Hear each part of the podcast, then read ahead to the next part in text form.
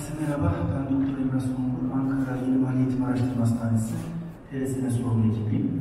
Ee, bugün sizlere hocam da dediği gibi tedaviye direnç durumlarından bahsedeceğim. Daha çok tedaviye direnç şizofreniden bahsedeceğim.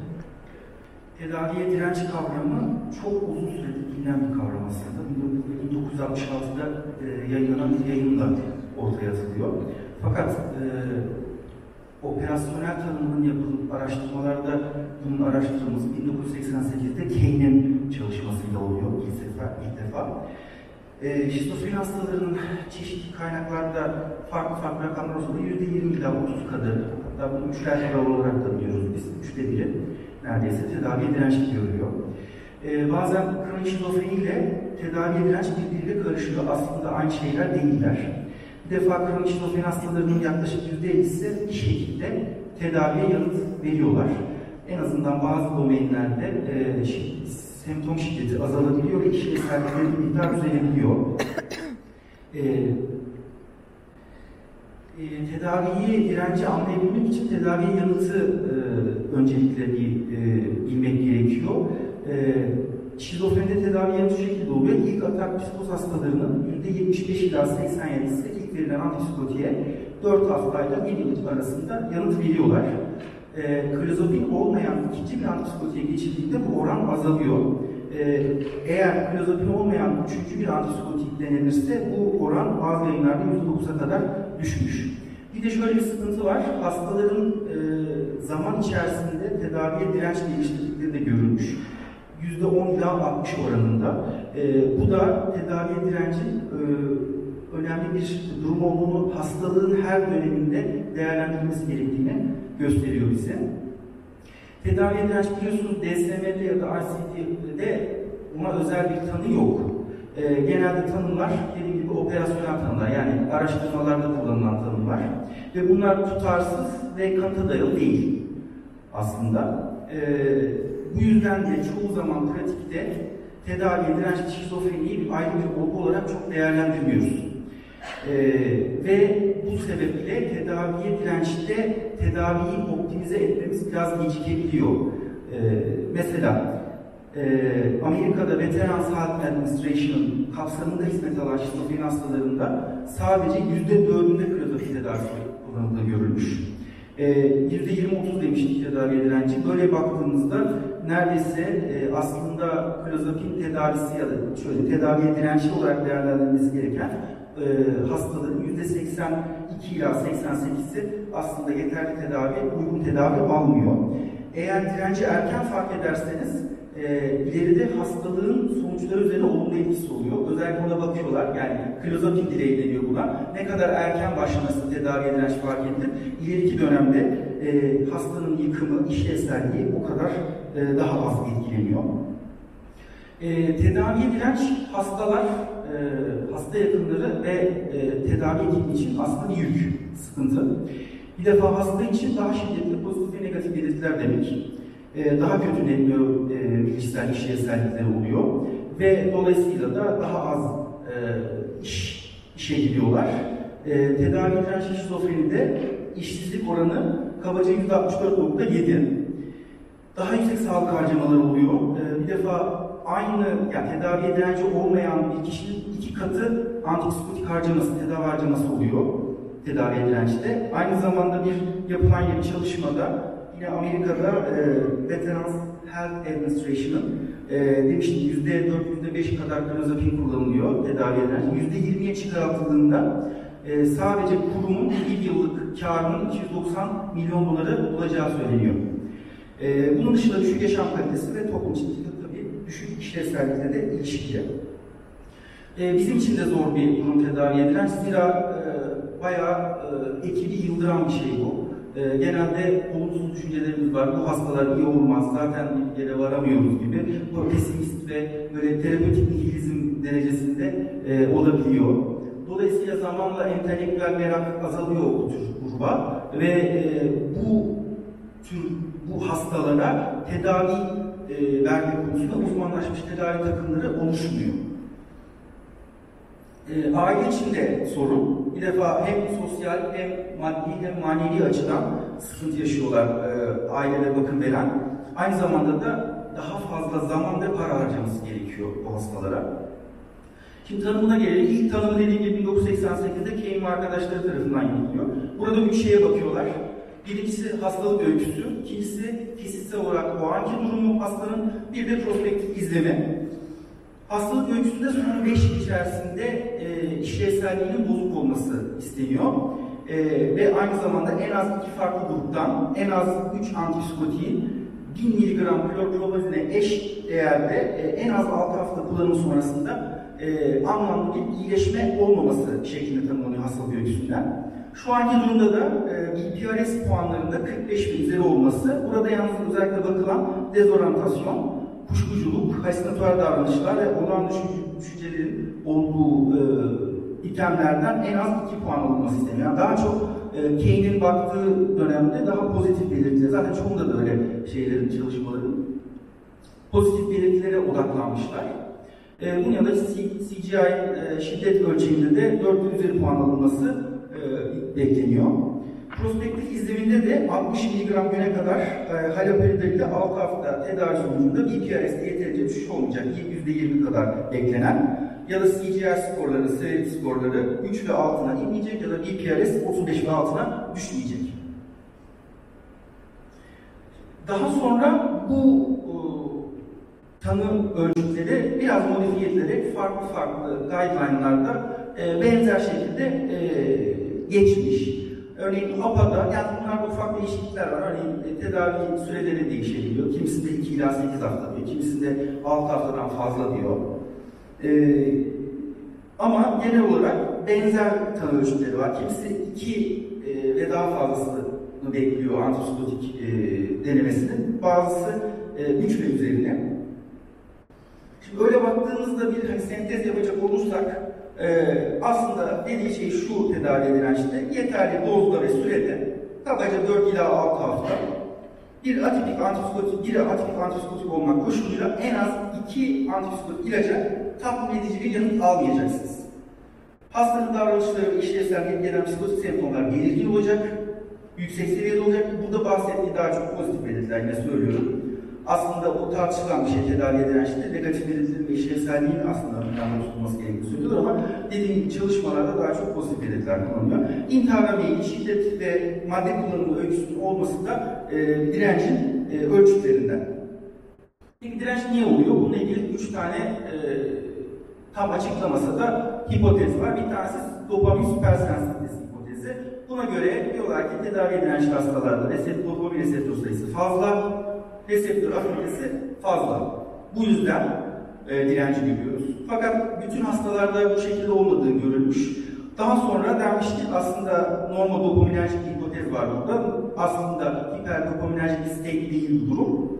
E, çünkü sadece dopamin değil, başka işte glutamaterjik, GABAerjik e, yolaklar da bu işin içinde. Hatta bu e, özellikle klozabilin tedavi edilen şizofrenide faydalı olmasını açıklayan hipotez. Ama bu da tam olarak açıklamıyor. Bir de en neti de aspartat antikorpsikozu var. E, burada da e, NMC reseptörlerinin DR1 ünitesine karşı antikorlar olduğu söyleniyor ama dediğim gibi hiçbir hipotez tam olarak açıklayamamış tedavi edilen sebebini. Risk faktörlerinde erkeklerde daha çok görülüyor, çok sayıda ölçüsünde yatış olanlarda daha fazla görülüyor. Bunun dışında hastalık süresi ne kadar uzunsa, e, demiştim zaten hastalık uzadıkça yani ilerledikçe de direnç gelişebiliyor. Kötü premorbid işlevselliği varsa, ailede şizofreni varsa, prestite edici faktör yoksa, yani bazen spontan da ataklara girebiliyorlar, herhangi bir prestite, prestite edici faktör olmadığı halde e, şiddetli belirtiler görüyorsanız e, risk artıyor, e, direnç olma riski ve madde kötü kullanım öyküsü birçok sunumda da bahsedildi, Nesim Hocam da bahsetti. Özellikle beraber olması tedavi direnç için risk faktörü. Şimdi tedavi değerlen, direnci değerlendirirken öncelikle tedavi dirençten emin olmamız lazım. Bunun için de karışabilecek durumları elememiz gerekiyor. Birincisi yalancı direnç. Ee, bazen biz hep hastalık tedavi dirençli diye arıyoruz ama bazen hasta tedavi dirençli olabiliyor.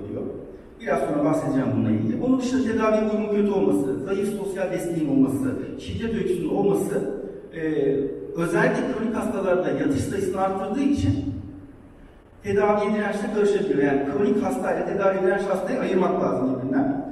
Komorbid durumlarda da daha önce söylediğimiz madde bozukluğu, e, obsesif kompulsif bozukluklar malum. Obsesif kompulsif bozukluğun bir ucu biraz daha psikotik bir e, şeye gidiyor, e, spektruma doğru kaydığı için dikkat edilmesi gerekiyor. Peki e, bu pseudo direnci nasıl biz e, araştıracağız? Birincisi tanı doğru ona bakacağız. Ee, özellikle belirtileri süresi önemli. Bu Beslemede en az 6 ay olması gerekiyor.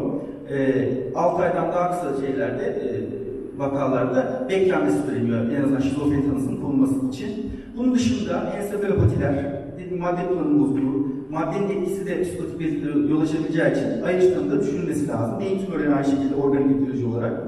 Bazı hastalıkların akut durumları da karışabiliyor biliyorsunuz. Ee, ağır kişilik bozukluğunda zaman zaman psikotik dekompansasyonlar olabiliyor.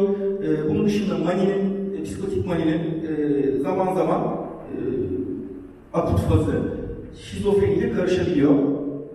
Aynı zamanda psikotik belirtileri majör depresif bozukluk var burada. Komorbid olarak afektif bozuklukların OKB'nin olması e, durumu kötüleştiriyor. Tedavi uyumlusu nasıl bakacağız? Bir defa e, şöyle bir şey var, daha defalarca söylendi aslında çeşitli oturumlarda. Bizim hastalarımız ilaç kullanmıyorlar.